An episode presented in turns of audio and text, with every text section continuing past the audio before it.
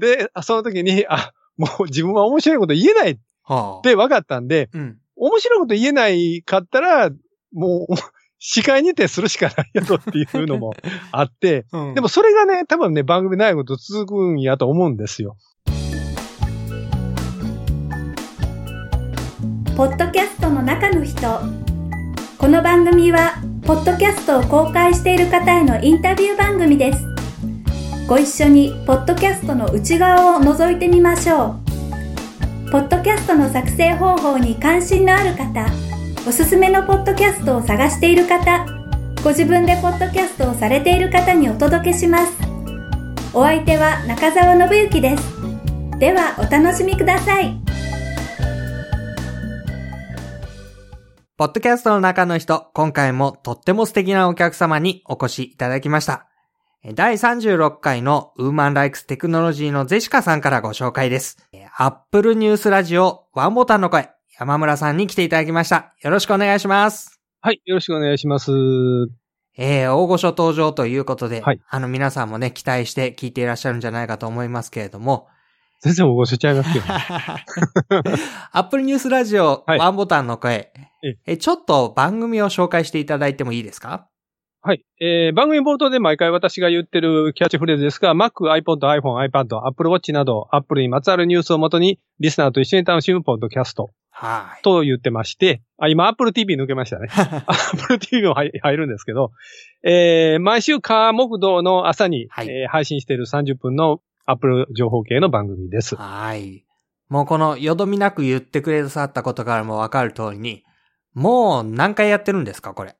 えっ、と、今収録しているのが2月の中旬ですけど、この時点で1573回超えてますね。1500ってね、え聞いたことがない数字ですよね。もう。ーまあまあ探すとね、他にもたくさん 回数をこなしてらっしゃる番組さんありますけどね。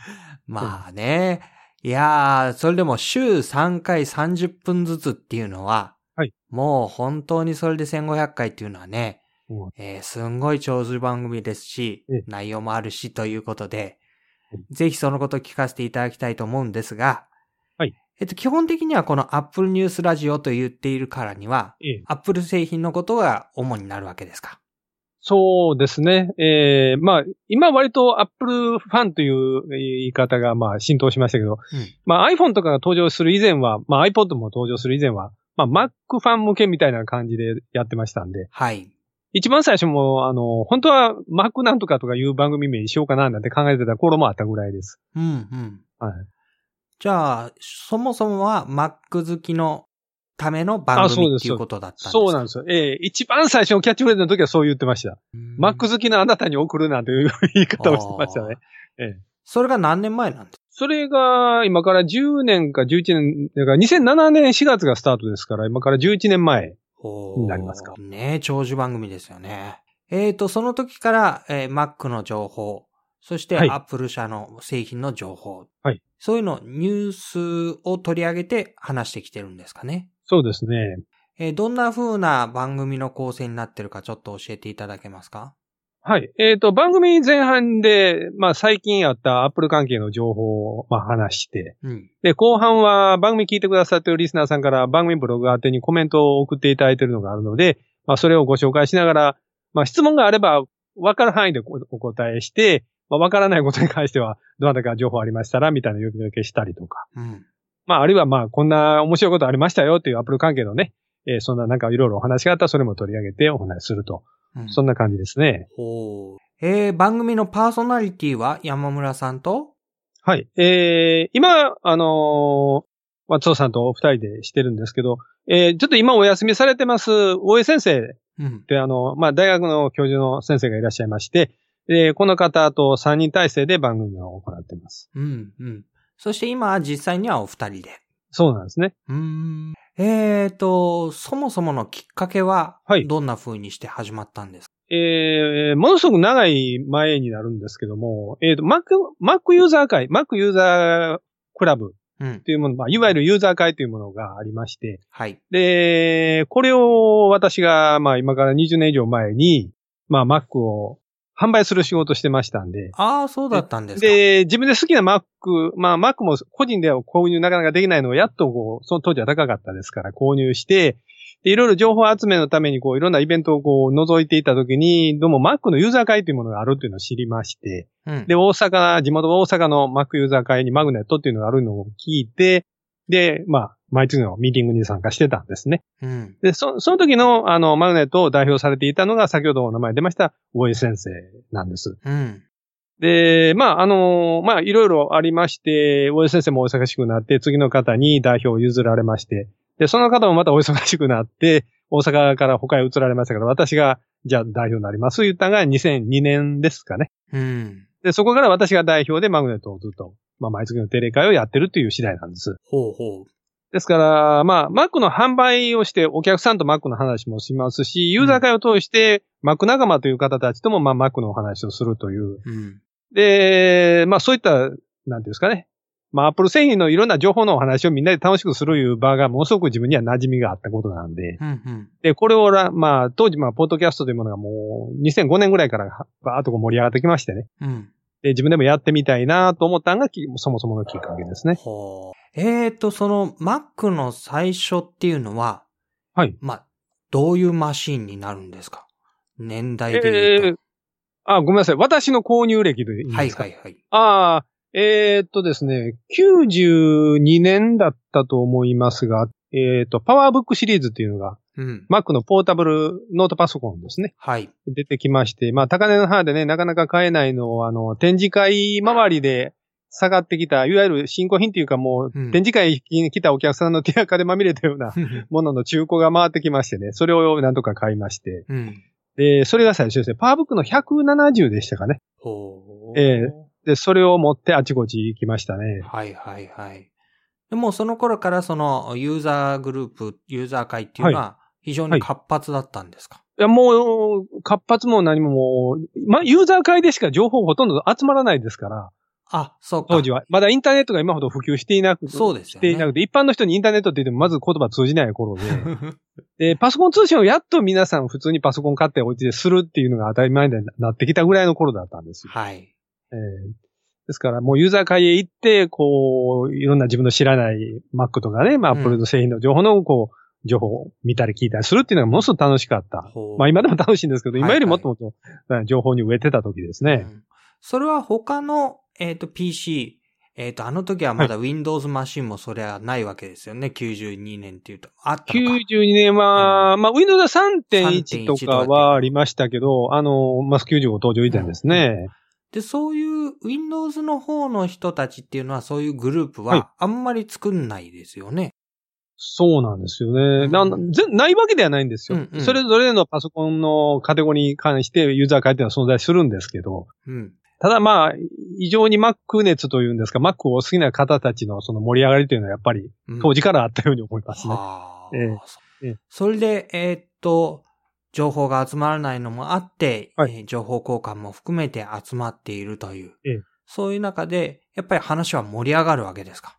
もちろん、あの、例えば、今度こういう Mac を買いましたとかね。うん。あるいはもうこういうの予約入れてますとか、あるいはアメリカにこう仕事で行った時にこういうの見てきましたとかね。はあまあそういう、まあ当時から大江先生も、あの、マークワードエキスポなどアメリカで開催のものを行かれたりして、そのお土産話をね、うんお聞かせいただいたりとか、そういうところもよくありましたので。でもそれからだんだんだんだん Mac もメジャーになってきてというか、はいまあ、あーファンも増えてきて、ええ。こう、いわゆる一部のマニアックな人たちだけがっていう感じでは全然なくなってきましたよね。そうですね。まあ、マニアっていうこともありますけど、もどっちかというと、ある業界に特化したパソコンでもあったわけですね、Mac は。というと？印刷業界ですとか、はい。えーそういったあるいは医療関係ですとか、まあ、あのー今そうさほどは言いませんが、Mac 登場の頃は、あの、音楽業界にもやっぱり Mac はうん、うん素晴らしいという、すごく、その、ある特定の業界にとっては Mac でなきゃダメみたいなところがすごくあったんですよね。はい。ですから、まあ、まコンピューターをお好きでマニアックにのめり込む方もいれば、お仕事として向き合ってる方でも当時たくさんいたわけですね。ねでそういう方たちはもうお仕事の勉強として真剣に Mac に取り組んで、うん Mac のユーザー会も通って情報を得るなんていうのはまあ普通でしたね。。えー、そこでは、こう、顔なじみの仲間だけではなくて、ええ。えー初めて来た人とか。ああ、で結構いらっしゃいました。ほーええで、そういう人も中に入れるんですか？入れる全然それは、まあ、垣根はないですが、もう単に Apple 製品 Mac がもう好きであれば、Mac を持っていなくてもう、ん全然 OK っていうのが、あの、当時から今に、今私がやってる台まで、マグネットはね、あの、そういうポリシーでやってますから。まあ、そういう意味では、アップル社もええ、相当次の製品、次の製品、あるいは新しい技術といって出してきましたよね。ええですから、まあ、話にはこと書かないっていう感じですか？そうなんですよ。あのーまあ、当番組が長く続いてる理由としては、まあ、当然 iPhone ブームとか、まあ、近年のね、うんえーいろんな製 Apple 製品のブームっていうのもありますけど、そもそももう Apple さんがいろんな情報にこと書かないテーマなんで、うん。番組としても全然情報に、あの、ネタに、ネタ探しに困らないという。やっぱりそれはアップルがはい技術を持って、え次々出してくることで困らない。まあそうですね。番組の構成としてはそうですね。そういう風になってたんですね。ええじゃあ、えっ、と、そういう風なあーユーザーグループ、ユーザー会はいが、えー、和気あいあいとやっているところで、はいえー今度それが番組、ポッドキャストにしていきたいっていう風になったところをちょっと聞かせてもらいましょうか。ええまあ、Mac の販売、それから、私部門が変わりまして、修理専門にする部門に当時もう移ってまして、うん。で、訪問修理も結構多かったんですよね、当時から。で、まあ、大阪近辺でやればよかったんですけども、遠方の修理の時もありましてね。そういう時はもう車半日飛ばしていって、日本海の、うん。えー本当に海 海が前に見えてるようなところまで行きまして、そこの、まあ、印刷所のね、Mac を修理したいなんていうこともあったんですよ。へー。で、まあそういう、なんですかね、えー結構その、都会から離れたところまで行きますとね、まあ、今インターネットありますし、まあ、そその当時もちゃんとインターネットもうありましたけども、やっぱり、インターネット越しに情報を得るのではなくて、マンツーマンで、うん。あの、これそうだよねとか言いながら、こう、わけあいあいと笑いながら Mac や Apple 製品について語るっていう仲間が皆さん欲しいんですよ。あー、なるほどね。えーで、私は単に修理屋としてお邪魔しますから、はいはい。あの、すいません、Mac 見させていただきますなんてやってるんですけど、お客さんにしてみたら、インターネットでしか得られない情報以外に何かね、あの、今度 Mac に詳しい人がどうも来るらしいから聞いてみようっていうような、うん。そういう、まあ、待たれ方をしてるお客さんもいらっしゃったわけですよね。なるほどね。まあ、私もまあ、その仕事上で伺ってますけど、別にそういう話嫌いじゃないですから。で、ましてやユーザー会でそういうお話をするのはもう慣れっこですから。うん。ついついこう話してしまうわけですよね。はいはい。いや、こあれはね、こんなん、あの前にこんな商品あったんで、あれと組み合わせとこんなんできるんですよとか、なんかそういう話をすると、うんずいぶんその場で盛り上がるわけですよね。そりゃそうですよね。え修理に来た人がね、えねインスタントでユーザー会が始まっちゃうわけですもんね。そうですよ。で、で、そういったものがラジオでもできないかなっていう、その修理で外回りしてるとき、車でラジオをかけながらうんこう移動するわけですけど、はい。で、やっぱり既存のラジオに飽き足らず、ポッドキャストも当時からもやっぱり聞いてたんですね。うん、うん。車の中で iPod をつないでスピーカーで鳴らすってことをしてたんですが、今一つこの Apple のことについてちゃんと語る番組はなかったんですよね、当時は。ほー。あの、パソコンとかインターネットとかそういう技術についてちゃんと語れる方の番組はたくさんあったんですけど、うん。じゃあ私が Apple だけの番組をやりますっていう人はいなかったんですよ。うん。で、私だったらそれできるんじゃないかなってその時から思って、うん。で、やってみようかなって思ったのが最初のきっかけですね。へえ。あ、それはちょっとなんか不思議な感じですねええ。あの、ポッドキャストっていうのが、まあ、本当はもっと前からあったにせよええ、その iPod 等が出てきて、はいで、そのポッドキャストっていうのがい一躍こうみんなに普及したのは、やっぱり Apple 製品のおかげみたいなところはあるじゃないですか。はい。で、そういう中で、でも Apple 製品のことを語る番組はさほどなかった。さほどというか、探して探してしたんですけど、海外では、アメリカではアップルなんとかとかいう番組やってらっしゃる方が結構いたんですけど、日本では、その、アップルという銘打ち方ではなくて、うん。テクノロジー系のいろんな番組ということで、うんそそれこそパソコン、インターネット、その中に Mac の話も iPhone の話、あ iPod の話も入ってくるという体でしたから、うん。あの、最初から終わりまで全部 Apple のことだけで終わるっていう番組はなかったんですよ。うん、そうか。まあもしかしたら、そんだけ番組を作るほどの情報量とか、はい。そういうものに自信を持って提供できる人はあんまりいなかったのかもしれないですよね。うーん、ですかね。まあ、それと、ちょっと反りが悪かったのかもしれません。その、アップルの情報を得ようとする方たちと、うん。ポッドキャストという耳から入る媒体で聞こうという人たちのうん。何かそう、合わさる部分っていうのが薄かったのかもしれませんね。ああ、そうなのかもしれないんだ。ええうーん、そうなんですね。ええじゃあそういう中で、えー思い切って、ええじゃあ自分がやってみようっていうのは、はい結構ハードルが高くなかったですか？えーっと、まあ、私は、あの、中学高校と放送部にいましたので、ああ、あのーそういう方だった。ええで、私ぐらいの年齢、まあもう50超えてますけど、ぐらいの人ですと、だいたい子供の頃に一度はラジカセとか持ち寄って友達の家で、ラジオ番組ごっこみたいなことをしたこと あると思うんですよ。誰かが面白いネタ、この番組にね、出る人は大体それやってるんですけど、でも、ええあんまり一般的ではないような気がするんですけど。ですかね。ええあの、例えば友達が面白いテープとか言って作ってくると、はいはいはいマキットと自分も作るみたいなね。はいはい。そういう、まあ、ノリもあって、うん放送部にもいましたから、まあ、はい。あの、なんか喋るっていうことについては抵抗はなかったんですけど、うんた。だ、じゃあ喋りが上手いかっていうとそうじゃないんですよね。え、でもその、喋ることには抵抗がない。はい。うん。それは放送部だからですか？もありましたし、ん先ほど言いましたように、まあ、Mac の修理をね、仕事うんうでしてましたから、その職場でコールセンターもやったことありまして、はで、コールセンター、あの、何かサポートセンターお電話したことあったらお分かりかと思いますが、うん音声だけで、あ。うん。その、すごくその、なんですかね、気持ち高ぶってる相手の方に、確実に情報を伝えないといけないですよね。はいはいはいはい。えー回りくどい言い方をすると、それでなくても、こう、心の中に波風立ってる方が、ちょっと落ち着いてられなくなりますよね。はい。ですから、そこをこう、うまく会話しないといけないわけですけど、うんそのコールセンター時代に随分そういう、どう表現、口、口頭で表現するかっていうことをね、えー不審した覚えがありますね。えーそうすると、えー Mac ユーザー会と、はいえーかつての放送部と、はいえーコールセンターと、これがみんな掛け合わさって、じゃあ、ポッドキャストという形で生まれてくるんですね。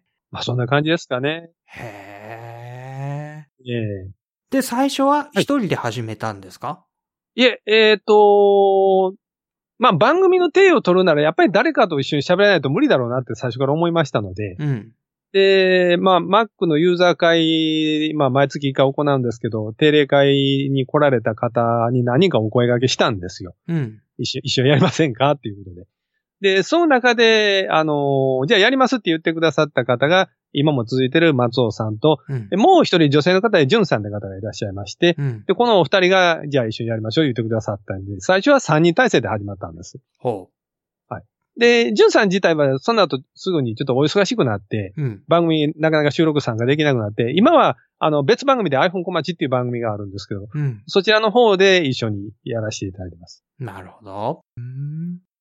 うんで、松尾さんと、えー、山村さんで二人でお続けになってきた。そうですね。まあ、始めまし、始めた頃は週2回の配信でした。週2回。はい。うん。それでも多いような気がするけど。ああ、そこはね、だいたいほぼ皆さん週1ペースで配信されていたので、そうですね。これは週2にすると、あの、聞かれる率が上がるのではないかはと、ちょっと、いや、あの、ね、やらしいことを考えまして。あじゃあ、1回取って2回に分けようっていうのがあ最初の発想だったですね。なるほどね。えへえ。じゃあ、毎週のように収録をして、はい。で、1回撮った分を2回に分けて放送して、そうです。そうですそんなことを続けてこられたんですね。ええ。そんなにこう、1週間ごとに、はいニュースってあるもんなんですか？ありますね。未だに紹介できないで残ったニュースってたくさんありますよ。ほええ。えーと、それはどうしてそんなにいっぱいあるんだろいや、それは私言われても困りますけど、まあ、あるものが仕方がないという言い方で。あつまり、アップルの製品情報だけであればそんなに数はないとう。思うんですけど。そうですよね。ええただ、まあ、製品については当然サポート的な側面が生まれますよね。うん。あの、まあ、いい意味では、あの、こういうバージョンアップが受けられますとかね、うんこういうキャンペーンが始まります。はい。悪い面では、この製品でこういうバグがあって、これがサポートとしてはこう無償修理すると発表してますとかね。うん。そういうユーザーが買った後も必要とする情報ってやっぱりたくさんあるんですよ。はい。で、やっぱりサポート出身っていうこともありますから、そういう情報は割と目立といので、うん。まあそれを取り上げて紹介することもしてますね。うん。それでも毎週はないでしょあります。それは、それはもう嫌と、嫌というふうではないですけど、うんまあありますね。あーまあそれはアップルだけなので限らず、アップルの周りの製品、周辺機器に目を向ければ、そちらにも同じようなこと言えますし。はいはいはい。ええうん、そうか。ええそれでまあ年に数回はやっぱり大きなニュースというかそういうのも飛び込んできて。まあ、ご存知の通りね、iPhone ですとか、うんあね、iPhone、あの、Mac ですとかね、そういったものは新製品やっぱ発表イベントあったりしますし、うん。はえっ、と、この辺は、はい。販売店だったり修理をサポートしたりした経験とかから、ええ。えー内部情報のような、はい。このワンボタンの声だけでしかわからないような、はい。えー先行で出てくるような情報とか、そういうのもあるんですか？それはないです。ないんですね。そこは、いまず、メーカーさんが発表し得ないことをこちらで言うわけにもいかないですし、まあそういう情報も得ら得られないですけどね。それは知らないんですね、やっぱり。えーもし得られたとしてもそれは言えない話ですから。はいはい。まあ知ってても知らないですというしかない世界ですよね。はい。ええじゃあやっぱり、えっ、と、基本的には皆さんと同じスピードで知って、はいそして知ったことを、まあ、はいきちんとお伝えするっていうことになるそう、んですかね。そこです、そこです。はい、うんはい。そのきちんとっていうことの中身は、ええなんかこう心がけていたり、はいあるいは、あうちの番組はこういう特色なんですよっていうのありますか？えっと、まあ、い今、大井先生がやっぱり、そのもう情報としてお詳しい上に、まあ、うん。ちゃんとこう、調べてらっしゃる方なんで、うんまあ、メンバーでこう収録参加いただいてた時は、すごくまあ、訂正とかいろいろ確認とかいただいてたんですが、今お休みされてますので、まあ私はそれを一生懸命頑張ってるようなところですけど、うんまあまあそこまで至らなくて。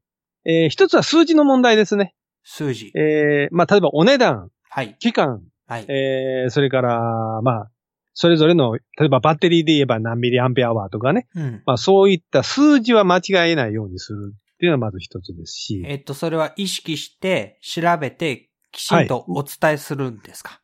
確認して、はい。あの、誰かの情報とかいうのではなくて、オフィシャルサイトで見て、うん。うん。で、それが得られない場合は、あの、どこそ、情報元を明らかにして、かもしれませんと、間違ってるかもしれませんけど、っていうちゃんと注釈をつけてはい。伝えるようにはしてます。じゃあそれは伝える要素としては数字とか仕様とかスペック的なことは、やっぱきちんとお伝えしようと。そうですね。はい。で、音声メディアなので、あまり冗長に数字を語ると聞いてる方が途中で嫌になるので、うん。あの、ほどほどにしておいて、あと、あの、まあ、あと詳細はサイトでご覧くださいみたいなことにはしてますけど。はいはいなるほどね。うん。でもやっぱりそれはニュースというからには、はいそういった基本的なデータはちゃんと出そうっていう姿勢ですかね。そこですね。まあ、それでも至らないんで、未だに訂正いただくことが多くて、本当に恥ずかしいんですけどね。いえいえ。はい。え、他にその情報の出し方みたいなところで、えーはいワンボタンならではの特色とかってありますか？特色と言えるかどうかですが、まあ、私はその、レトロ趣味というか、昔の、こう、もの、ことを調べたり読んだりするの好きなんで、うん。で、まあ、今ずっと更新が止まったままになってるんですけど、タイムマシンラジオワンボタンの声という、えー、なんていうんですかね。雑誌で言うと別冊のような感じのうん。番組が別にあるんですよ。はい。で、そっちでは、オールドマックとか昔のアップル製品のことについて、発売された当時の話とかをこうんうんううん思いっきり語る番組なんですが、もともとは、この、えー、ワンボタンの声の中で、そういうことを喋ってばかり言うと、あの、レトロな話しかしない番組になっていくと思ったんで、それはもう別のところで語ろうと。はい。なるべくは、あの、新しい情報はここで語ろうみたいなことにしたかったんで、うんそれでもう一つ番組を作ったんですが。うんうん。ですから、まあ、番組と特色とすればそういった、まあ、古い製品の情報も知ってて、うん。で、かつてはこうだったけど、今はこうですね、みたいな比較を持ち出して話をする、はい。というあたりですかね。やっぱりそれは、この変遷をずっと見てきているユーザー会をうずっとやってこられた中で、ねうん知っていること、経験してきたこと、流れみたいなことの中で、最新情報を出してくるってことですよね。そうですね、はい。うんだから、ジョブスさんね、あのーお亡くなりになるまでの間っていうのは、やっぱり、そういう熱もすごく皆さん高かったんじゃないかなと思いますね。うん。ジョブスさんのその生き様というか、その歴史ですけどね。うん。まあ、ずーっとジョブスさんがアップルを去る前から見てましたから、そうなると、はい。まあ、その、テレビなんかでもよく特集されましたけどね、ジョブさんのお話が。うんうん。あ自分が普通にこう、ネットで面白がって読んでた、あるいは本買ってきて読んでた話がテレビです 話されてるってのはすごくなんか、変な感じがしましたね、なんか。うんえ、どうしてテレビの人が知ってるんですか？みたいな気がしましたね。そうか。まあ、この20年、えー、30年にもなるのかな。はいそういうこの時間は、えー、Mac は本当に動いてきましたよね。ええ。あ動いてきたというのはどういうんですかね。えー、随分物が変わってきたってことですか？物も変わってきたし、技術も相当なんか新しいものも世に出してきたし、はいはい。まあ、一部の人のものからもうすっかりみんなのものにもなったでしょうし、はい随分変わったかなと思うんですけど、はいそれはなんか中で見てこられた人にとっては、い、やー、感慨深いね、みたいなことがあるんですか？これがね、多分私だけなのかもしれないですけどね、その変化がわからないんですよ。はあ。あの、他の人たちは、週に1回、えー、Mac のこんなものがあるのかっていうのを見たりとか、あるいは月に1回ぐらいにそういうものを見て、お、こんなことになってるのかっていう情報を受け取ってるかもしれませんが、そうです、ね。私は、ほぼ起きて寝るまで、うん、パソコンに向かってる時とか iPhone の画面見てる時はその手の情報を追いかけてるので、はあ。のーえ、Mac ってみんな普通に使ってるもんなんじゃないんですか？とか、え、Apple って売上成績悪い時があったんですか？っていう感じになってしまってるんですよ。うんうん常に同じ状況で動いてるようにしか見えてないので、そこがちょっと皆さんとなんか多分私の視線は違うんだろうなと思いますが、っあまりにも短すぎて、ていうことなんですよね。その、日々の変化を追ってるとえ、もうえー1年、3年、5年の変化はあんまりわかんない。っていう感じですかね。逆に言うと、それだけ、あんまりこう、表だってものすごいショッキングなはい変更転換、あ方向転換とか、そういうのはあんまりなかったっていう感じですか、その iPhone が出てきても、はい。まあ、Apple ならやるよなっていう感じで受け止めちゃう。えー、まあ、実は iPhone が登場する1年半、1年か1年半ぐらい前からもうインターネット上ではかなりその噂出てたんですよね。ああ、そういう風になるんだ、やっぱり。iPod、えー iPod はこういう風になるであろう、そして電話機能がつくだろうみたいな情報がかなりリーグで出てまして、はい。でただそれを鵜呑みにするわけにもいかないから、まうんうんあそんなものかな、出るのかな、みたいな、うんまあ嘘情報も結構ありましたけどね、今にしても。えーですから、まあ、それでも iPhone の登場は確かに衝撃的でしたよ。うんうんうんえーついにこれをやってくれたのかっていう感じはやっぱありましたけど。うんでも、聞いたことあるとか、はい想像した範囲の中のことは多かったってことです。まあ、あのー古い Apple 製品ご存知の方なら、ニュートンっていう、うん。あの、PDA のね、はいえー最初の頃のものも Apple が出しましたし、うん。でその後のパームというね、えー大ブームもありましたし、うん。えーまあ何がしかああいうものをもう一度 Apple はやるかなっていう気持ちは私はありましたから、うんまあそれが iPod からね、流れで出るっていうのはまあ、なんとなく順当に見えましたね。はあ、やっぱりそれは、こう、親しみ続けてる人が、こう、受け止める感覚ですよね、多分ね。世の中の人が、おーっていう衝撃とは、ちょっと違うかな、やっぱり。まあでも細かいところでね、うんあの、まあ例えば iBook の発表の時に、あの、AirMac うん。ね、要は Wi-Fi で接続っていうのは、あれも衝撃的でしたしね、もうコードを繋がるでもインターネットできるんだよみたいなことをね、うん。言いましたし。うん。まあああいう細かいところでやっぱり Apple すごいなっていうのは今でも多いですよ。うん。そう考えるとで、そのニュースを、まあ、逐一追ってきたという。っていう感じですね。うんそうですか。はい。えー、11年休みなくですか？そうですね。これはお盆正月で、まあ、ちょっとね、個人的にこう、いろいろ、うん。えーお通夜したりとかそういうこともありましたけど、はい。そういう時も関係なくえ続けましたね。関係なく？続けましたね。はえあ。へえ。まあ、ニュース番組ってね、はい。まあ休まないですもんね。そうなんですよ。度ほど高熱を出して配信ができない日があって、その日は翌、翌日にやってましたね。ああ、そうですか。へえ。なんか、使命感に近いものありますか？いや、それはないんですね。なんと なんとなくではないですけど、まあ流れとして始まったんであれば、まあとりあえず続けるか、みたいな 感じではあるんですけど、はあのー変に力入れない方がいいんだろうなと思いましたけどね、最初も。えー力いっぱいなんかやるぞみたいなことを言ってしまうと、うん。あのー自分に嘘ついてしまうような気もしてましてね。うんえあ、それじゃあ、これだけ、まあ、準備も必要な、はいえーそして皆さんの貴重な情報源になっているような番組でありながら、やってるご本人たちはそんなに、はいなんて言うんでしょうね。より多くの人にこんなに貴重な情報を届けていて、私たちはこんなに素晴らしいことをしてるんだ、みたいな、そういう気持ちってあんまりないんですか？素晴らしくはないと思いますね。なんて言うんですかね。あの、ただ、私自身は、えー、すごいラジオ少年だったんですよ。うん。あの、ご存知ですかね ?70 年代から80年代にかけてあの BCL ブームっていうのが日本にはあって。知りません。ええーとですね。まあ、ラジオって時々チューナーいじってると、中国語とか近所の外国の放送が聞こえるじゃないですあ、か。ありますね。で、外国から日本へ向けて日本語で放送してる放送局もいくつかあるんですよ。外国から日本に向けて、はい。電波を送ってるんですか？電波。そうです、そうです。あの、自分とこの国のことをよく知ってほしいっていう意味でそういう意味で。えーで、今やインターネットの時代になってほとんどその意義っていうのは随分変わってきたと思いますけど、うん。まだ何十年代、80年代っていうのはそういう時代は海外放送っていうのをね、えー聞いてうんで、やっぱり音楽ファンの人たちなんかは、当時の音楽情報ってやっぱ遅いですから、うん。直に、直に海外のラジオから音楽を聴くっていうのも一つかっこよさみたいなのも手伝って、随分流行ったんですよ。あ、その BCL というのには、はいあの、音楽も流れてくるわけですか？向こうのえー国の。とですね。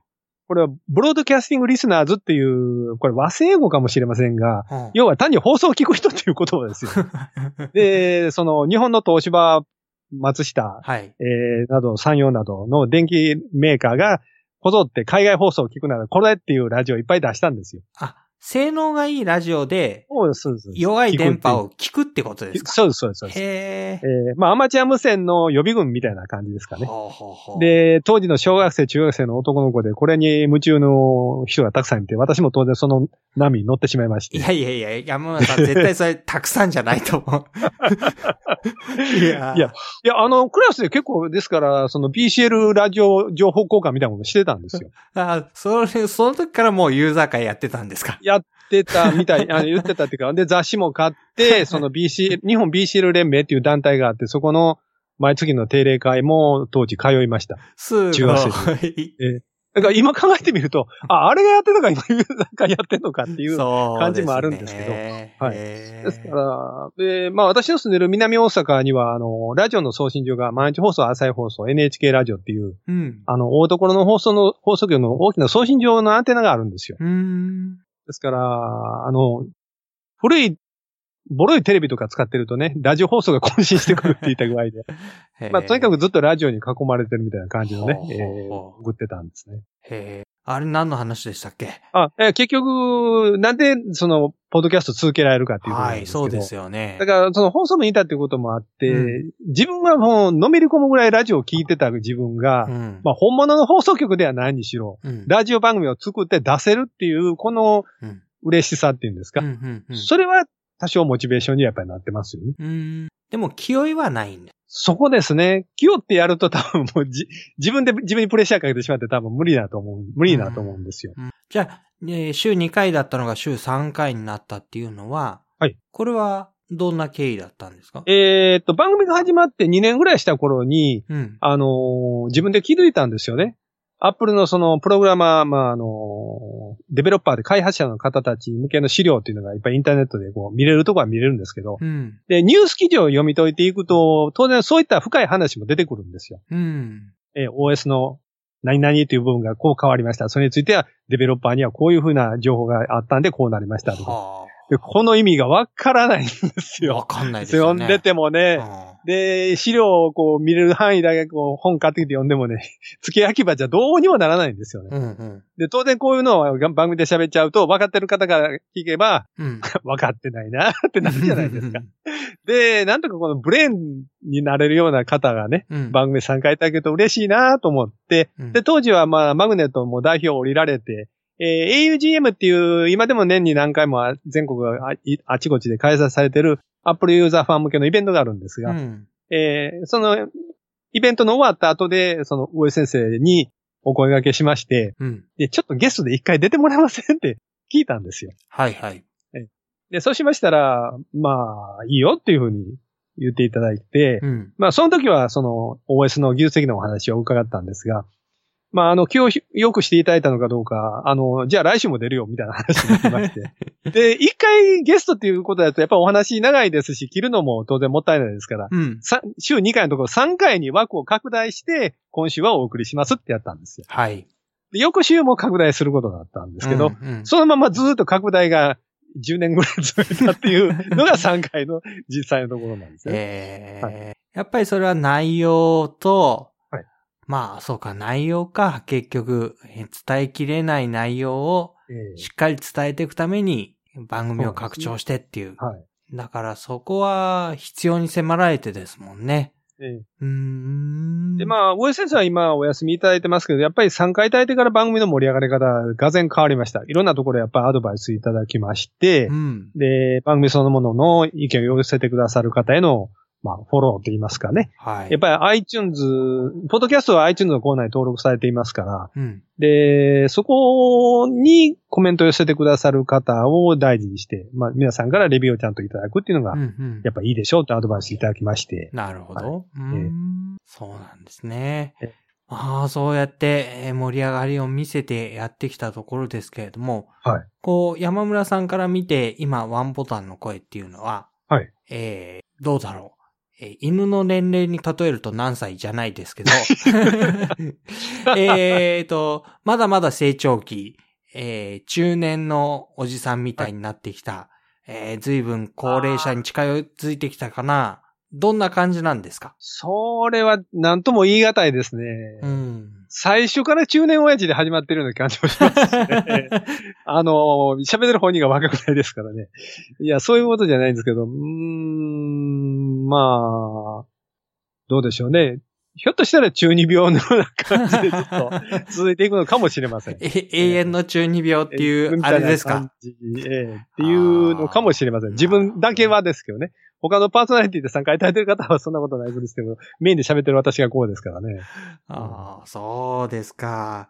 ああ、それはまだこれからもなんか楽しみですね。変わらなさが、こう、楽しみっていうか。それね、自分でも言うんですけどね、焦点かっていう話をね、いや、そうじゃないです。焦点は違うやろっていう話をね、よく言うんですけど。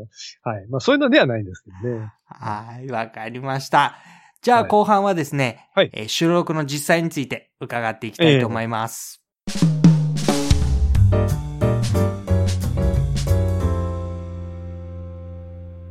えー後半はですね、ワンボタンの声、実際の収録について伺っていきたいと思いますけれども、まず、えー収録の環境を教えていただいてもいいですか？どんなところで撮ってらっしゃる？えーまあ、単純に自分の家の、自分の部屋です。はい。えっ、と、収録自体は、これは、はいえっ、と、オンラインで繋いで、そうですね。はい。うん今、はい。今、あのーこのようにスカイプで収録させていただくのと全く同じで、ほう。えーまあ、あのメンバーでスカイプでつないでトークを収録するというやり方なんですが、はい。スカイプにコールリコーダーっていうプラグインソフトが販売されてまして、うん。で、これをスカイプにインストールしますと、スカイプ上で録音ボタンが現れるので、うん。これで録音するとファイルが保存されます。えっ、と、そのスカイプのレコーダーっていうのは、はい。あ、もう言わずもがな、これは Mac ですよね。あ、そうです、そうです。あ、でもコールリコーダーでも Windows 版もあったんじゃないかなと思うんですけど、ちょっとごめんなさい。今、半然としないですね。うん。なんかね、ええ。Windows の方々はスカイプをレコーディングするのが、はいなんかどうも難儀していて、はい。うまいやり方ないかね ?Mac 羨ましいねって、いつも言ってます。ああ、そうなんですか。はい。それはちょっと、わぜも、ごめんなさい。Mac の方しか分かってなかった。はいい。えええっ、と、週に1回の収録になるんですか？そうですねん。主に毎週土曜日の夜っていう決めてやってますけどね。うんで、そこで撮ったものを、えー次の週に3回に分けて放送する。そうです。ほうえー収録の機材はどんなものになりますか？えーまあ、私の場合は MacBook Pro を使ってますが、それぞれ参加いただくメンバーさんみんなで Mac を使って、はいまあ、大体 MacBook ないし iMac になるかと思いますが、で、私の手元の環境で言いますと、ヤマハのオーディオミキサーで MW10C という、まあ、ちょっと古めのオーディオミキサーがありますので、これにマイクをつないで Mac につないでます。ほう。えーっと、そうするとご自分の声がミキサーに入り、はいで、ミキサーから Mac を通して向こう側に行く。そうです、そうですね。で、えーっと、逆に Mac を通して聞こえてくるスカイプの音を、はいミキサーに入れるんですか？いや、それは普通に Mac のイヤホンで聞いてるだけです。おうはい。えーっと、録音はどこで？あ、そっかそっか。録音、ええ、スカイプのソフトの中で録音されてるんで、ええ。へえ。じゃあ、なんで、えっ、と、山村さんはそのミキサーを絡ませるんですか？えっ、と、内蔵マイクだと、どうしても部屋の反射の音が拾ってしまうので、はい。最初は、あの、よくコールセンターの人が使ってるようなヘッドセットに短い小さいマイクをついたものを使ってたんですよ。うううんあれが音が悪くて、ほなんかスカイプにぴったりとかなんかこう歌い文句で量販店で安く売ってたりするじゃないですー。か。はいはい。ああいうものを買ったんですけど、で、うんこれはダメだなと思って自分の中では、まあちょっと下げてしまって、うんで、ボーカルマイクをつなぐにも、直接マイク端子っていうのは Mac にはないので、はで、そのために、あの、ミキサーから USB で出してきて Mac につなぐっていう方法を取り、取ったんですよね。あ。ああ、なるほどね。えええっ、と、Mac っていうのは、マイク端子はないんですか、もともと Mac にマイク端子がついたモデルは一度も売られたことないんですよ。ほー。じゃあ、入力をしようと思えば USB から。そうなんです。で、そのヘッドセットは使い物にならんと。まあ、それまあ、どこのメーカーさんとは言わないんですけどね。まあ、そう、あるメーカーさんのがちょっとどうにも使い物にならなかったんで。それはやっぱり昔から音に親しんできたゆえの、こう耳が超えてるからダメだったっていうことですか？それとも、はい、やー、それは誰か聞いてもダメだと思うよっていうレベルだったんですか？誰が聞いてもダメなレベルだったと思いますね。あで、今ここで一つ訂正させてください。あの、どのマークもマイク端子ないって言いましたけど、ちょっとそれ嘘を含んでます。ごめんなさい。あの、モデルによってはマイク端子があったのもあったと思いますが。はいはい。それだけ言っときます。はい、わかりました。えーと、そういう中でミキサーに突っ込んで、それを Mac を通してえー向こう側にということで、はいえーレコーディングはスカイプのレコーダーですると。はいうん、なでるほどね。ええマイクはオーディオテクニカのうん。お安い、カラオケにもどうぞって書いてある、えー、1800円ぐらいのマイクで 喋ってますね。あれおかしいな。なんかこだわりがありそうな感じなんだけど。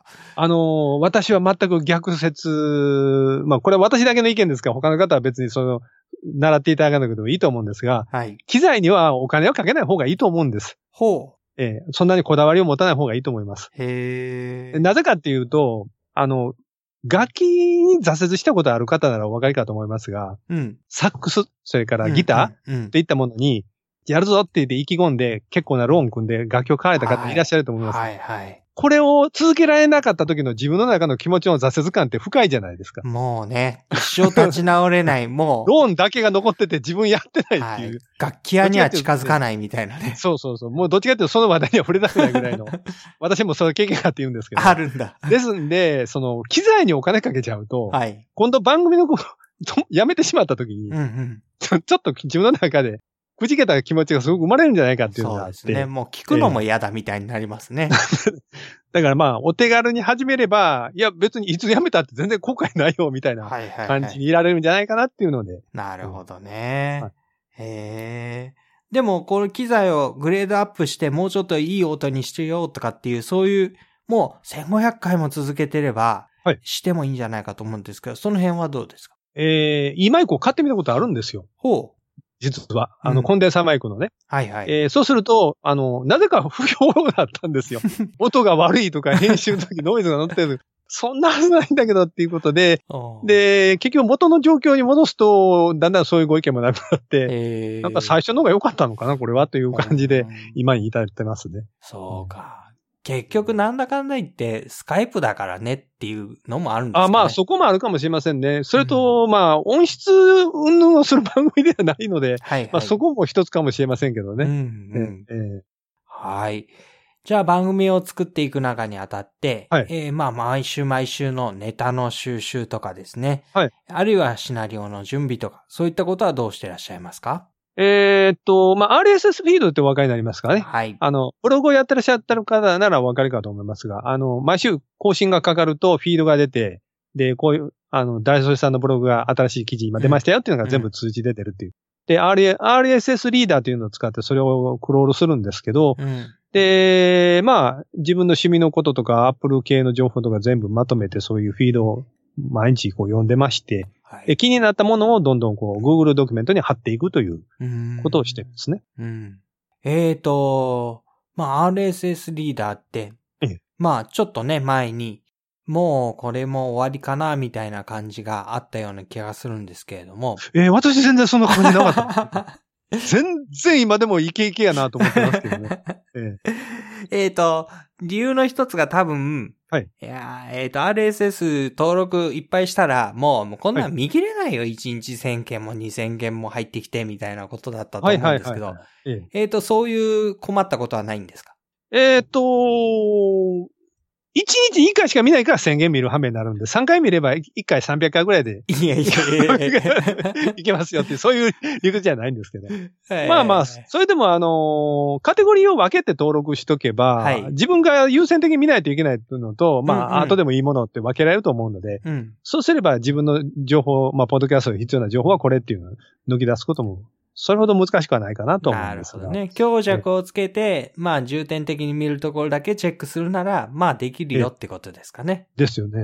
うん。でもさっき朝から晩まで結局にらめっこしてやってるって言ってたから、ええ。あの、相当見てるんですよね。そうだと思いますけどね。でも、アップル関係のブログだけだとね、今、ざーっと見ていてるんですよ。何個かな多分ね、34号ですね。あ、もうちょっとあるか。40件ぐらいですね。うん。えっ、と、いわゆるニュースサイトみたいなところじゃなくて、あ、個人の方のものと一個一個の、うーんのも含めて。はいはい。まあ、それ以外にガジェットが40あったりとか、はいはい。え動画関係とか CG 関係がまたいくつもあったりとか、うんまあ、そういう分けてますけどね。はいはい。ええじゃあ、そういう風にして、きちっときちっとやって強弱つけてみれば、ネタの収集には困ることがない。そうですね。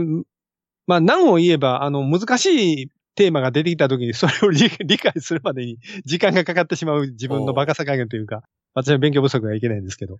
えー、まあ、つい最近もね、あの、CPU に依存する脆弱性が見つけられて、うん、で、まあ、アップルがそれをね、えー新しい OS のバージョンアップの中でうん。対処してますみたいな情報があったんですけど、まあ、その、その仕組みいうのがまた 記事によって、詳細に書いてるとことそうじゃないのがあって、うん。えー、また読むのが大変でね、いくつもあちこち記事を渡り歩いて読んで、うんなんとか理解するようなことがありましたけどね。えーえ基本的には素人がわかるよ。素人っていうかね、えっ、と、わからないながらも一生懸命読めばわかるようになるものなんですか？ーいや、そうではないですね。で、いよいよ難しい時は、うん。スルーですね。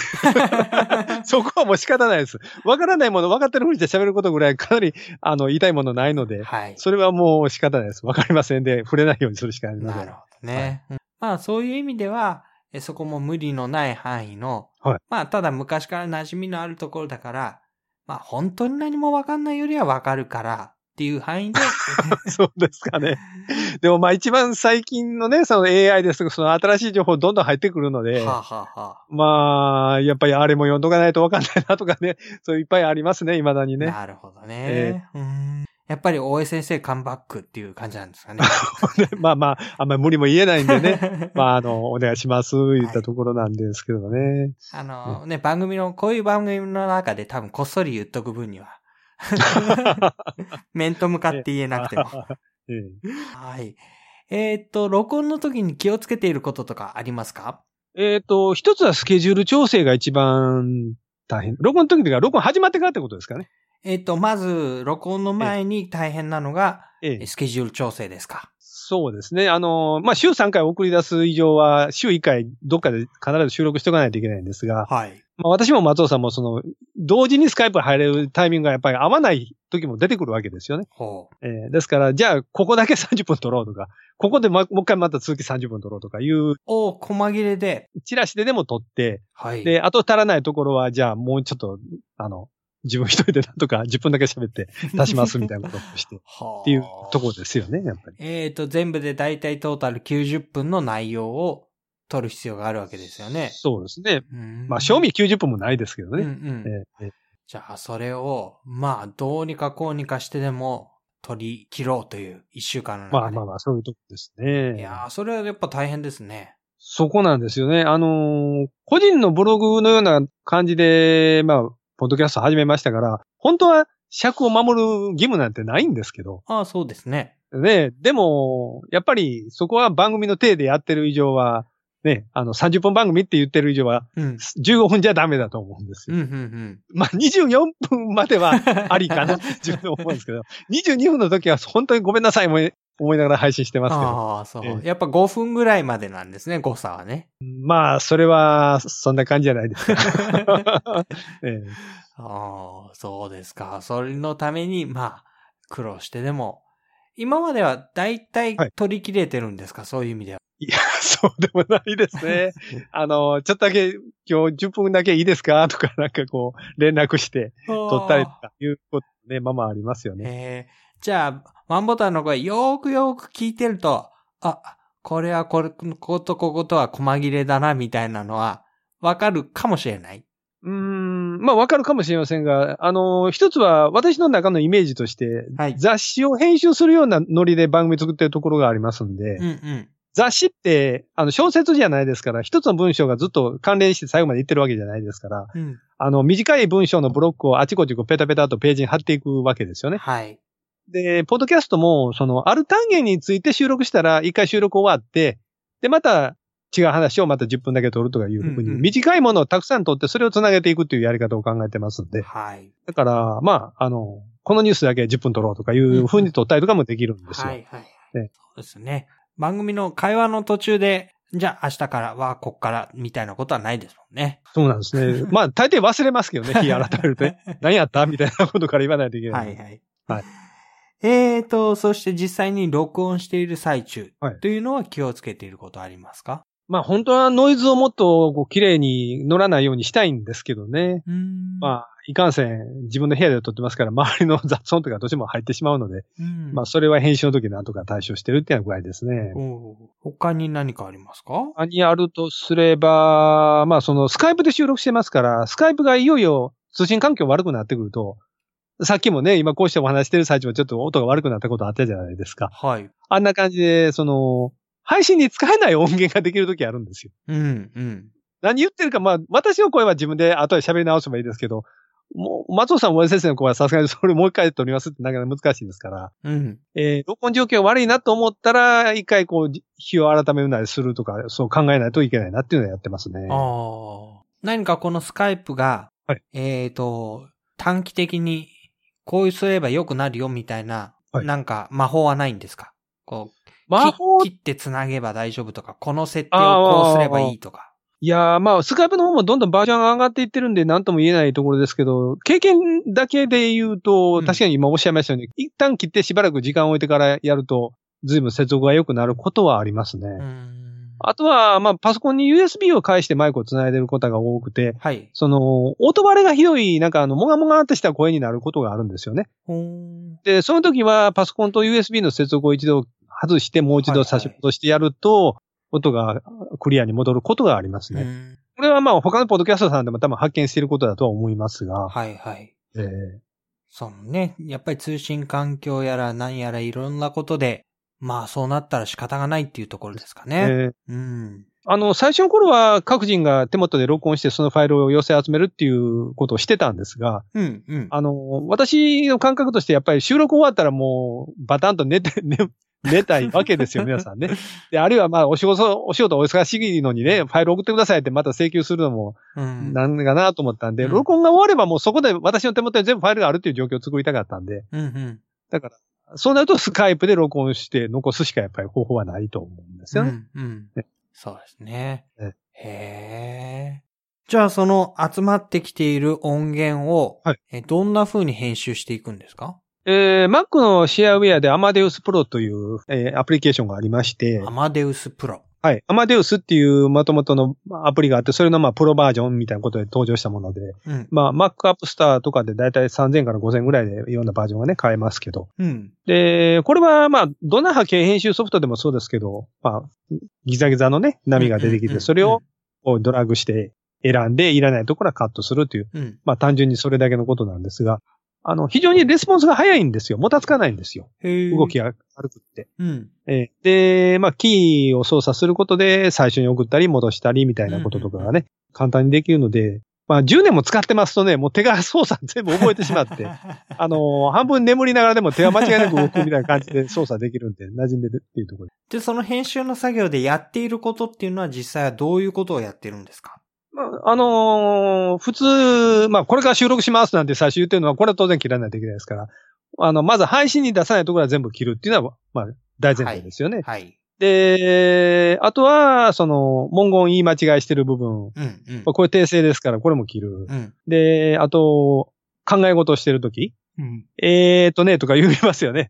こういうものも切りますよね。はい。で、まあ、口調としてどうしてもこう、同じことを言ってしまうときはありますね。うん、うん。でも、でもしかしとか、でもとしかし言って同じことを二つ言ってるような感じじゃないですか。うん。だから、でもしかしやったら、どっちか消すんですよね。でも、はわ、でも何々にしてしまうか、しかし何々するかとか。うん。えーまあそういう、あるいは手にオ派おかしいなとかいうのがあったら、なるべくこう直して。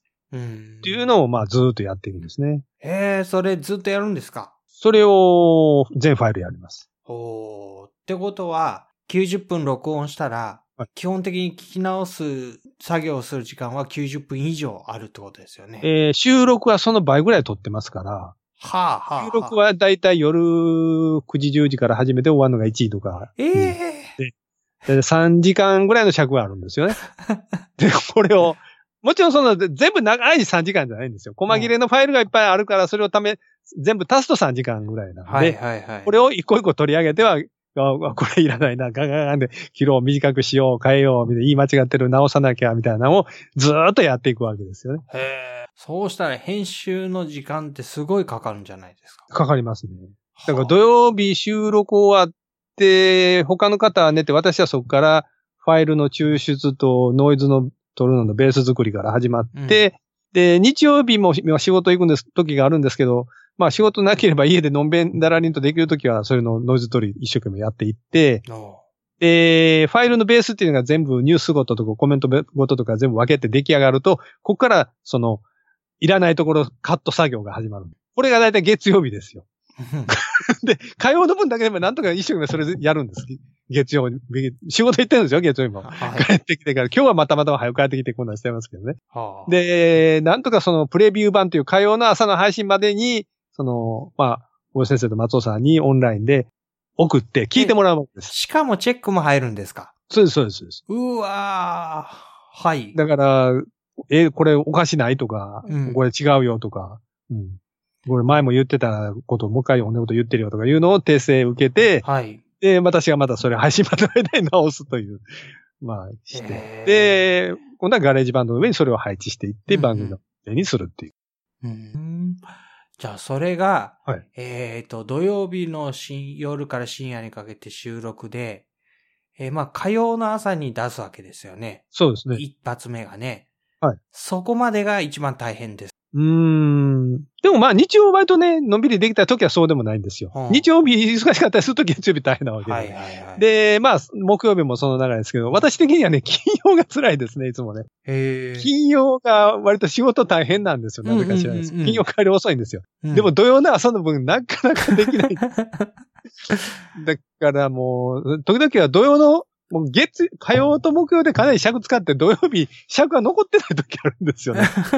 どうしよう、全然足りへんねんけどと思って、一人でとりあえずコメント読んだりとか、どなたかの探して読んだりとか、はあなんとかこう尺を作るっていうこともありますけどね。へーそうなんだ。ええ。でもそこの部分は、はい結局、えっ、と、山村さんの手にかかってるわけですよね。まあ私しかやる人間いないんでね。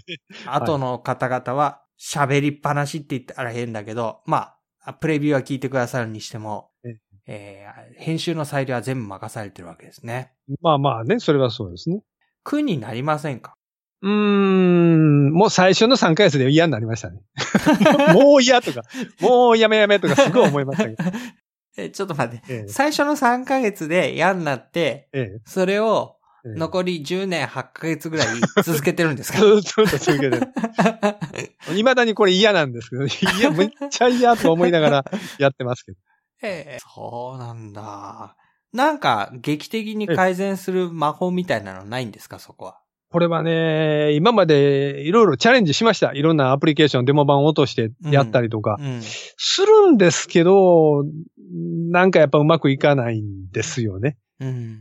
で、それをやってる最中に編集しないといけない時間が迫ってくるじゃないですか。はいはいはい、あ、とりあえず今日の分作らなきゃ。とりあえずやっといて、後でこのあ新しいアプリ試そうとかやってると、結局いつものアプリでまたやっちゃうんですよそうですよね。ええうん。そうか。新しいアプリを試す暇もないんですね。まあ、試してはいますよ。うんうんうん。試し、試したんですけど、やっぱり納得いかないっていうか、はいうまくいかないんですよ、そこが。そうですね。うんよっぽど使いこなさないとね、今のものには変わらないですよね。で、やっぱりリスナーの方の中には、あの、本職の、その、放送局のね、はあ SES とかやってらっしゃる方もいらっしゃって、はいはい、いろいろアドバイスくださったんですけどね。うんまあ、それもすごく役に立ちました。うんうんうん。ただ、その方が使ってるようなアプリを使うと、さすがに難しすぎて無理でしたけど、そこまでの私ちょっとやっぱり無理でした、みたいなね、言いましたね、はいはいはい。はいあんまり高度すぎてもやっぱりいけないんですね。そこはね、まあ、プロの方は本当にそれで納品する商品ですから、うんもう、あの、シビアにね、されるんですけど、そのレベルを追求されると、私、配信週に1回でも難しくなるかもしれませんが、まあ、そこはちょっとご容赦いただいて。はい、はい。えー、で、その番組を今度公開していくことになるわけですけれども、はいえっ、と、どんなところにデータを置いて、どういう風な形で配信していくんですか？えー、まあ、おなじみっていうか、まあ、ポッドキャストやってらっしゃる方でしたら、シーサーネットというサイトをね、うん。あのブログサービスをご存知かと思いますが、そこはポッドキャスト配信も対応しているので、はい。ここここを使って、あの、番組ファイルを転送して配信してます。うんえっと、ワンボタンの声ぐらいになると、はいえっ、と、容量というか、ファイルのサイズの大きさとかっていうのは大丈夫ですか？シーサえーと、ですから過去1年ぐらいしか遡って聞けないです。古いのはもうどんどん削除していっています。ー。はあ、潔がいいですね。じゃあ、過去回はどこで聞けるんですか？え聞けないですね。あ、あなんて潔のいい。えーと、手元にはずっと置いてて、はいはい昔過去配信集売ってくださいみたいな意見があって、イベンントで何回か売ったことあったと思うんですけど、売ってないのかあれはあげただけか。売ってはいないですね。ト。ええー、番、あの、イベントに来てくれた人に、これはおまけですということで、売ってはいませんよ、うんあげますよ、いうことうんうんで、あの、したことありますけど、そんな後はしてないですね。はあ。で、今1年半って言いましたけど、昔はもっと容量いっぱい使えたんで、うんうん。あの、もうちょっと長い尺を、あスパンで公開できてたんですけど、はい。でもそもそも考えたら3年前のアップの情報なんか今更聞いてない人 そんないないと思うんですよね。その、その3年前の情報です言われても、ん。どうしようもないっていうのがあると思うまあ、んでニュースっていうね、部分の性格付けから言うと、はい。まあ、過去1年分もあれば十分かな、みたいな。っていうね、感じで残してますけどね。へえ。あとはまあ、リスナーさんが結構多いはずなので、はいはい。そうすると、こう、公開直後にアクセスが集中して、はい。シーサーの方から、ちょっとオタクの番組、あの、リスナー多すぎて大変なんですけど、どうにかなりませんか？みたいなことは来ないんですか？そこまでのことはないと思いますけどね。ええまあ、そんなことは言われたことはないですよ。。うん でもね、1回の番組が、えっ、と、20メガ、30メガぐらいですか？あ、そんな容量ないです。あないんですか？えっ、とね、10 11メガぐらいです。あ、割と軽いんですね。ええあの、もっと昔軽くったんです。昔はね、5メガぐらいでやってたんです。へえ。それはね、音をかなり悪くして、AM ラジオの受信状態悪い時ぐらいの音量に 音質してたんですよ。はい。で、それはなんでかっていうと、当時は今ほど、その。携帯電話、あの、スマホが普及してなくてう、ん通信環境悪いから、うんうんパケットでかかるのがいけないと思ったんで、はいはい。だから、あの、5メガぐらいにしてたんですよ。優しい感じだったんですね。ええまあ、はい作る方も楽でいいんで、あの音音質悪くてもバレないんで。で、シーサーネットさんが、えーその容量大きいの使ってもいいっていう風になって、うんで、まあ、ちょっとぐらい音質良くしようかなって言って、今の音質上げて、今、だいたい10メガ超えるぐらい、12メガぐらいっていう状況でね、出してるんですね。えーわかりました。えー、シーサーで。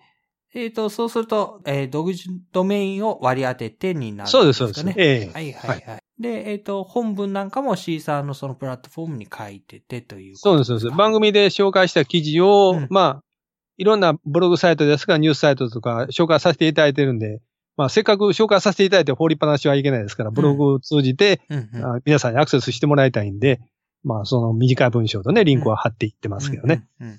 そして、えっ、と、番組を公開していったときに、宣伝とかアピールとかあされるんだと思うんですけれども、はい。えーどんな風にして番組を多くの人に知ってもらって聞いてもらおうとしていますか？今は、特にその、大きく宣伝いうのはあまり打ててないんですが、うんあの、配信が出るときに、シーサーネットには、あの、ツイッターへ出ましたよっていうのをこう、投稿する機能がついてるので、はい。そこに番組ハッシュタグをつけて、うん。あの、今配信こんなタイトルで出ましたっていうのが出るようにはしてますが、その他になんかこう宣伝めいたこととか、えー、そういうことはあんまりしていない？今はしていないですね。かつては？かつてもそんなにしていないんちゃいますかね。あ。あのーだって宣伝するにしたって、ど、どう宣伝します？どっかのバナー広告とかします？っていうか、うん。いや、この番組をね、聞いてらっしゃる方の中には、こう、ポッドキャストを始めたばっかりで、はいはいはい。えーいつかはワンボタンの声みたいに、いっぱいのリスナーを獲得してって願ってる方もいるわけですよ。ああ、はいで、。そういう方々にとっては、どうやったらあんなにリスナーが増えるんだろうかって、秘訣があったら聞きたい。ああ、そういうことですね。うん。うーん。まあ、なんていうんですかね。番組の最後の方でね、うんそれでは次回の配信まで応募はって私言うんですよ。はい。で、それ、まあ番組の最後必ず言うことにしてるんですけど、うん応募はってフランス語でさようならですけどね。うん。で、なんでそれ言うかっていうと、うんこれ言ったら最後、うん。絶対次配信しないといけないんですよ。はいあの、さよなら、じゃあ、じゃあ皆さんさよならとか言ってしまったら、はい。終わるかわかんないじゃないですか。はいはいはいはい。でも次約束してしもてるんですね。はあ。約束したら次のよ予定時刻には絶対配信出ないといけないんですよ。はいはいはいはい。みんな待ってるから。はい。で、出たら皆さんは今日も出たなって言って、はい次も聞いてくれると思うので、はいはいはい。つまり、まあ、宣伝も必要だと思うんですけどね。うん。あの、宣伝と並行して出すタイミングと、その告知は必ず守らないといけない。っなるほどね。ていうのはめっちゃ大事かなと思いますけど。はいはいはい。うん次もやるぞと言って、ええで、出したぞ、出したからには聞けよと。聞きよとはそんなに多い、そんな上から目線は言いませんけどね。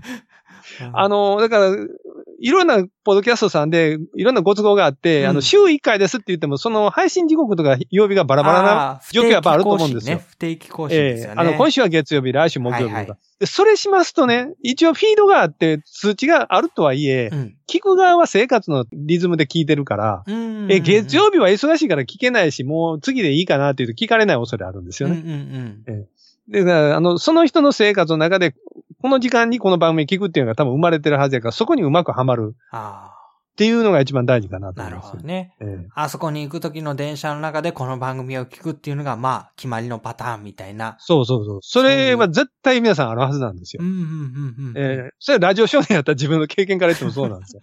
なんか自分にはそういうのが生まれるっていうのがあってね。うんうんうんええそうか。そこにちゃんと届けておくっていうことが、まあ、えーうん静かな宣伝アピールの方法になるわけですね。ですね。まあ、アピールっていうことだけで言うと、うんまあ今回こちらの番組でね、あの、当番組のことをお話しさせていただいて、これも一つ大きな宣伝になると思いますし、はい。あの、私が心、心がけてみたらそんな大したことじゃないですけど、うん。いろんなポッドキャストの方のお話、私も聞いてみたいなってあるんですよ。ほうほえーポッドキャストやってらっしゃる方のう。うん。話をね。うん。で、あのーこちらの番組のことも、あの、実は始まった頃、ちょっと聞かせていただいてたんですが、ちょっと私も忙しくて、で、ジェシカさんから今回連絡いただいた時に、あ、うんそうや、そうやって、って言ってね、またテクノロジーの方の話に待ってんねや、今やと思って。はい。で、まあ聞かせていただいたことあったんですがあり、がとうございます。あのーまあ、同じカテゴリーのポッドキャストさん同士で、こう、つながりが生まれるってやっぱあるわけじゃないああ、ですか。なるほど。はいはい。でね、で、そこで、お互いのこの番組の紹介し合い、まあ、同じ、こう、出たりで、うんうんで、あの、したりすると、聞いてる方も、あの、つながりが生まれると思うんですよね。ああ、そうですね。ああ、この人もこんな番組やって、じゃあこれも聞いてみようみたいな感じでね。うんうん。えーそれが一番強いに違うかなと、その宣伝方法としては、うんうん強いに違うかなと思うんですよね。そうですねええ。そうすると多分自分の方から、まずは、ええ自分がこう聞いてるものとか関わってるものとか興味深かったもののポッドキャスト番組を紹介して、ええまあ、こっちから先に紹介したから、まあ向こうでも紹介してもらえたらいいな、みたいな感じで、そうですね。こう、お互いやりとりがそうです、そ生まれ。てきてっていうことですかね。ええそうですね。それはいいですね。その、ポッドキャスト同士のつながり。ええうん。はい。はいえーリスナーさんとのコミュニケーションはどんな風にしていらっしゃいますか、まあ、これはもうガチで番組後半はコメント読みにしてますから、うん。番組ブログに皆さんから毎週コメントをしていただきますんで、それを取り上げて話題とさせていただくうん。というところですね。うん。でえ当然、まあ、番組のその、まあ、ふ普通のラジオと一緒ですね。昔やったら、あの、はがきが来て、はい。パーソナリティがそれを読むという、その体でやるわけですが、うんまあ、それに加えて、2017年中はちょっとできなかったんですね。今年は絶対ちゃんとやろうと思ってますけど、公開録音を定期的にやるんですよ。定期的でもないですけど、まあやるんですよ。。うん。で、公開録音の時に、やっぱりリスナーさんから、こう、直にね、ご挨拶いただいたりして、まあ、まあ、そういう時本当嬉しいですよね、やっぱり。うんで、ああの話題にされてた、あの、壊れた iPod はこれですか？とか見せてもらったりとかね あそ。うかそうかまあ、そういう話題ができるわけですよ。うんうん基本があれですもんね、ユーザー会から出てるから、はい。その、番組が、あの、公開録音をするっていうのも、まあ言ってみれば、ユーザー会になるわけですよね。あそうです、そうです。はいええはいはい。ですから、リスナーさんで、そのマグネットうんうん、どんなもんか言うて、あの、来てくださる方も結構いらっしゃいます。はいはいはい。えーその番組聞いてるんですよ。マグネットでどんなんか来ました？言うてね、お挨拶いただくんですけど。はいははいい。えええそうですか。それはいいですね。えええっ、と、リスナーさんからいただくコメントとかおはがきとか、おはがきじゃないか、お手紙とかっていうのは、はいえっ、と、分量的にはどうですか？番組で取り上げてるのでちょうどいいぐらい、はい。それとも追いつかないぐらい、それとも時々足りなくて、もっと来ないかな？うん、どれもありますね。あのー一時すごく多い頃がありまして、ほあのーとてもじゃないですけど、番組30分全部コメント読みしても全然紹介しきれない頃もあったんですけど、う。はいはい。で、やっぱりちょっと今落ち着いてきていまして、うん、で、まあ、でも、それでも、この、こんな製品買ったらこんなことあったんです、みたいなお話をよくいただくんでね。はい。まあ、そういうのをいろいろ紹介させていただくんですが。うん。えーあとは、まあ、ツイッターで投稿、シャープ OBT っていうのを当番組のハッシュタグにしてまして、うんそのハッシュタグをつけてつぶやいていただいたものをこっちで検索して、それも読ませていただくっていうこともしてます。はい、わかりました。えー、ツイッターのハッシュタグ拾い読みですね。そうですね。うん。えーと、まあ、今まで話してきた中にいっぱいヒントを散りばめてくださったと思いますけれども、はい番組を続けるコツ、改めて教えていただいていいですか？もうね、自分は楽しもうとは思わないことですね。もうね、自分が楽しみたいなんて思ったら絶対続かないと思いますね。へーもうむっちゃ嫌とか思いながらやるといいんじゃないかって。それ、何やろうなと思うかもしれないですけど。はいあの、時々ね、た自分がまず楽しまなくちゃというような、まあブログやってらっしゃる方なんかがね、そうういう、ポッドキャストやなくてね、あーいらっしゃるんですけど、まあそういう方もいらっしゃるけど、自分は自分楽しんだら多分た飽きたら終わってしまうやろうなっていうのがあって、ん。ああの、そういうことだってありますね。ずっと楽しいことってそんなに多くはないと思うんですけど。うんうんうんうん、でで自分の中のテンション下がった時、番組続けるのにどれぐらい大変かっていうのは、うんうん やっぱり思うと、うん。あの、もう楽しめるなんてことは思わずにやるしかないやろうなっていうのはありますね。えーと、だってね、楽しくないことをはい10年以上も続けるのって苦しみ以外の何者でもないじゃないですか。もう何者でもないですね。何やってるんやろうなって自分でも時々思いますね。あの、電車なんか乗っててね、え、何してんの？って自分ですごい思う時ありますよ。え、でも、でも続けるわけでしょ？そうそうですね。その続ける原動力はなん、どこから来るんですか？うーんまあ、あの、さっき言いました、やっぱり自分がラジオ少年だった。うん。で、そのラジオ少年が聞くばっかりじゃなくて自分で、まあ、ね、本物のラジオではないにしても、ラジオ番組のものを作って出せてるうん。うんっていう、まあ、この、そういう喜びはまあありますよね。うーんえその出すことの喜びはあるけれども、ええその、ええなんていうの、気分的な盛り上がりとか、はいはいはいはい。そういうものじゃないんですね。そこはね、あのーそうなんですよ。あの、ちょっと変な話になるんですけど、うん。えーまあ10年も続けてくるとね、うん。一つ気づいたことがあるんですよ。うん。私の話はそんなに面白くないんですよ。あのーまあ、お分かりかもしれないですけど、まあ、私大阪の、大阪生まれの大阪育ちで、はい。で、大阪以外の地域でいて、まあ、こう、いろんな友達できた時話すと、うん。大阪弁、大阪の人が面白いことなんか言うやろっていう期待を、どっかで出されてるんですよ。その口に出さなくても雰囲気で。うん、で、そのプレッシャーたるものがすごく、すごかった時があって、うんうん。で、いや、無理無理無理。そんな面白いこと何も言えないですよって。で、まあ、でもね、やっぱそういう人間がこういうラジオ番組みたいなことを作ると、うん。やっぱり一回ぐらいはね、リスナーさんから、うん。いや、山村さんの話面白かったですよって、うん。うん。こう言われるかなと思ってたんですよ。うん。松尾さんの話面白い、大先生の話ためになります。で、淳さんの声また聞きたいですって言うんですけど、うん私ないんです。全然、あの、いつも配信大変そうですねって書いていただくんですけどね。ありがとうございます。大変そうですねって書いていただけど、それは配信作業が大変なだけで、喋りがどうとか実際触れられてないんですよ。そうか。で、えーで、配信10年目を迎える日まで、はい。ずーっと待ってないですけど、ただの1回も、山村さんの話は面白いですっていうのはなかったんですよ。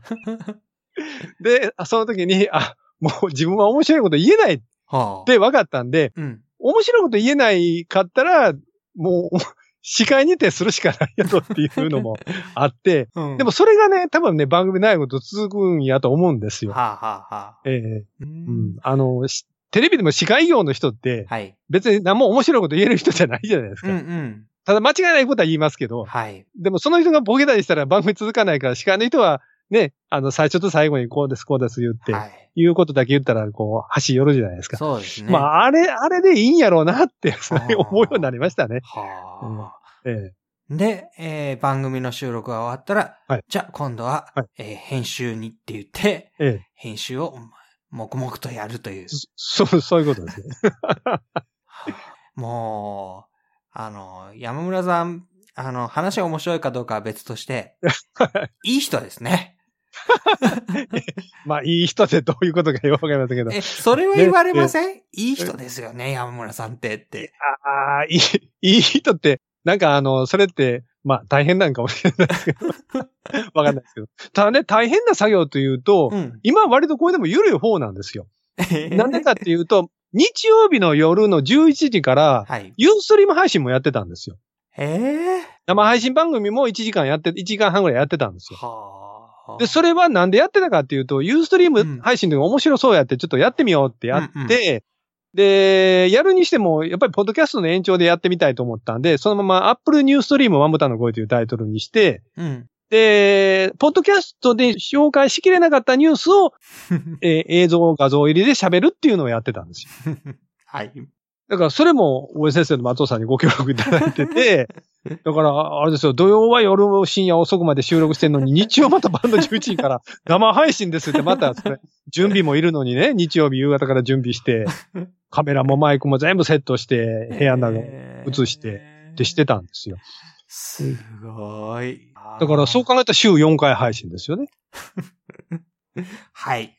えーで、今 iPhone 小町って最初もちょっと言いましたけど、うんうんあの、ジュンさんと2人だけでやってる、こちら短いんです。だいたい5分か10分ぐらいの番組でうん。iPhone 周りの話をちょっとするだけなんですけど、で、これも月水金出すんですよね。え、これも月水金なんですか？そうなんですよ。はあそうすると、月月曜から土曜まで毎日1回配信してることになるんですよ。はあ、そうか。じゃあ全部聞いてる人は毎日山村さんの声を聞き続けて、そう。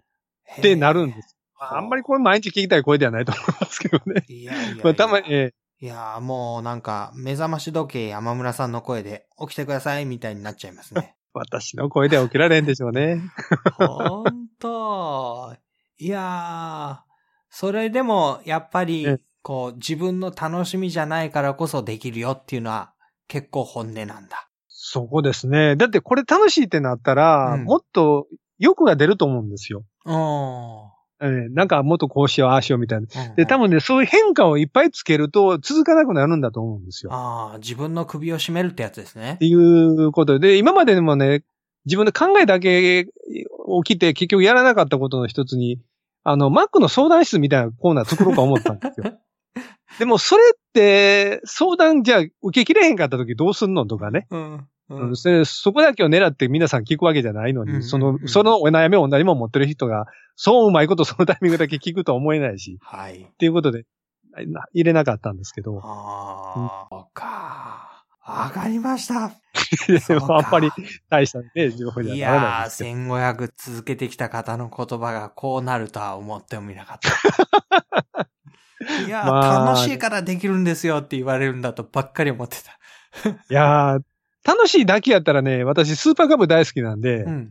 スーパーカブで一日どっか行ってる方が楽しいかわかんないですけどね。って言ったら怒られるかもしれないですけど、あのーまあまあでも、世の中に Apple ファンの人がたくさんいらっしゃるわけで、うんうんそういう人たちにね、 Apple ファンとしての気持ちを共有ができるんやったらもうそれが一番かなと思いますけどね。うんで、実際やっぱりそういう方からお便り、あの、コメントいただきます。うん。あのー職場も町内も全然 Apple に関するものなくって、はい。あの、通販で Apple 製品買って、うん。で、オンラインだけで Apple 製品の話題を 読んだり書いたりしてるだけです。うんうんうんうん。こんな、あのね、実際会話できるような番組になる、今までなかったので、っていうね、はいはいはいことをやっぱり言っていただけますね。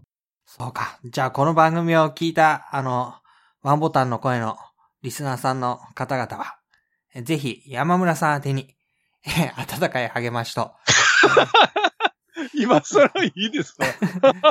え今更って言い方ないけど。それでも喋りは面白いですよ、と。それね、今から言われたら、もうなんか、めっちゃ慰めな感じになって、辛いですから、それはいい。か。はいはい。まあね、しゃそれもしゃあない話なんですけど。はい。えーそれじゃあ最後の質問になります。はいあなたにとってポッドキャストとはいかがですか？ここはね、ずいぶん悩みましたね、その質問ね。自分再確認のツールかなと思いましたね。再確認のツール。うん、あの、まあ、ポッドキャスト配信され、自分で喋って配信されてる方、どなたもお気づきかと思いますが、あのープロでない限りは自分の声をこう、これまでそんなに何回もこう聞くことでなかったはずなんですよ。うん。それを自分で収録します、編集します。うん。で、みんなのが聞いてる時に自分も一緒になって聞くと、はい。あれ？こんなキャラやったかなとか、うん自分ってこんなふう、こんな時こんな風な声で笑うんやとかいう気づきがあるはずなんですよ。はい。ええ。で、もっともっと突っ込んでいくと、いろんな話題をテーマに挙げた時に、あのーえらくこの話題では自分真剣な声で喋ってるなとかね。うん。うんあの、ずいぶんこの話題の時はそっけないなとか、そういうの、反応が第三者の目で自分で気づく。うん。で文章で残したものに関しては、あの、書きながら自分でこう訂正していってる部分もありますけど、うん喋、りって結構ずーっとね、あの、思いの丈が出てしまう時があるから、うん。自分で自分のことが気づくことにもなるかなとは思いますよね。そういう意味では自分のためのね、番組作りという点もあるかもしれません。うん。じゃあそういう意味で再確認のツールになるんですね。なると思いますね。え、それじゃあ山村さんもやっぱり、科目とで、えええ、番組を配信したら、そえれ、同じように聞くんですか？聞かないとね、どんな配信出てるかって、自分でもしもね、また失敗して編集ね、なんかミスしてるかもしれませんし、それは聞きますよ。あの、へ出し朝出した時にね。えー、あんだけ編集に散々やったのにまだ聞くんだ。えー、聞きますね。編集時に2回ぐらい聞いてるんですよね。で、また、一番難儀なのは、あの、この話題やったっけ？いや、もう喋ってるんじゃないまた出してなかったっけ？っていう、わからない時がありますよね。はいはいはいはいはい。じゃあ、結局、えー、毎日山村さんの声を一番聞いてるのは山村さんなんだ。ややっぱり、やっぱり自分でしょうね。で、相変わらずつまらん話してるなとか、自分で反省することはしきりですけどね。それが自己確認の結果なんですね。ええだから編集でバサーっとそういうのも切ることも多いですね。い や山村のつまらない話、バーンって5分カットみたいなんで、ね、切りますけどね。そうか、へえ。いやーでも、うん。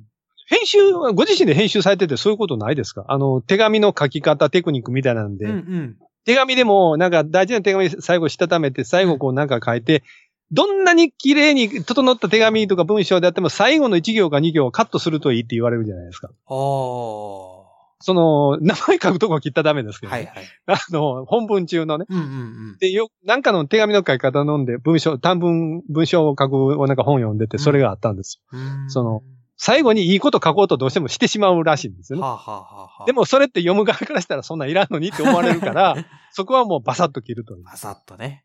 えーで、それは自分でも編集でよくやりますね。なんかうまいことこうまとめたつもりのことを言うんですけど、うんうん。でも聞い後で編集で聞いたら何言ってみたいな気がして、そこはもう切りますね。そうか。おー。深いですね。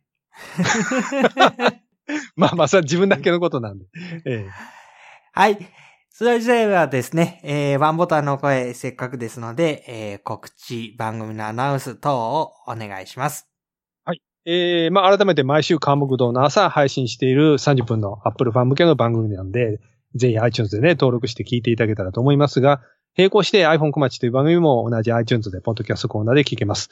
で、まあ、公開録音をね、なんとか、この春か夏にかけてのタイミングでどっかでやりたいと思ってますんで、はい。あの、もし開催した折には皆さんまたぜひ参加いただけたらと思いますんで、どうかよろしくお願いいたします。はい。Apple News ラジオワンボタンの声から山村さんに来ていただきました。どうもありがとうございました。はい、ありがとうございました。番組宛てのお便り、ご感想お待ちしています。感想や質問などですね、どうぞ遠慮なくお寄せください。宛先は、のぶアットマーク、牧師 .jp です。nobu アットマーク、bokushi.jp また、iTunes でのレビューなど書いていただけますと、多くの方が番組を見つけやすくなりますので、ぜひよろしくお願いします。iTunes での率直なレビューをお待ちしています。次回の放送またお楽しみに。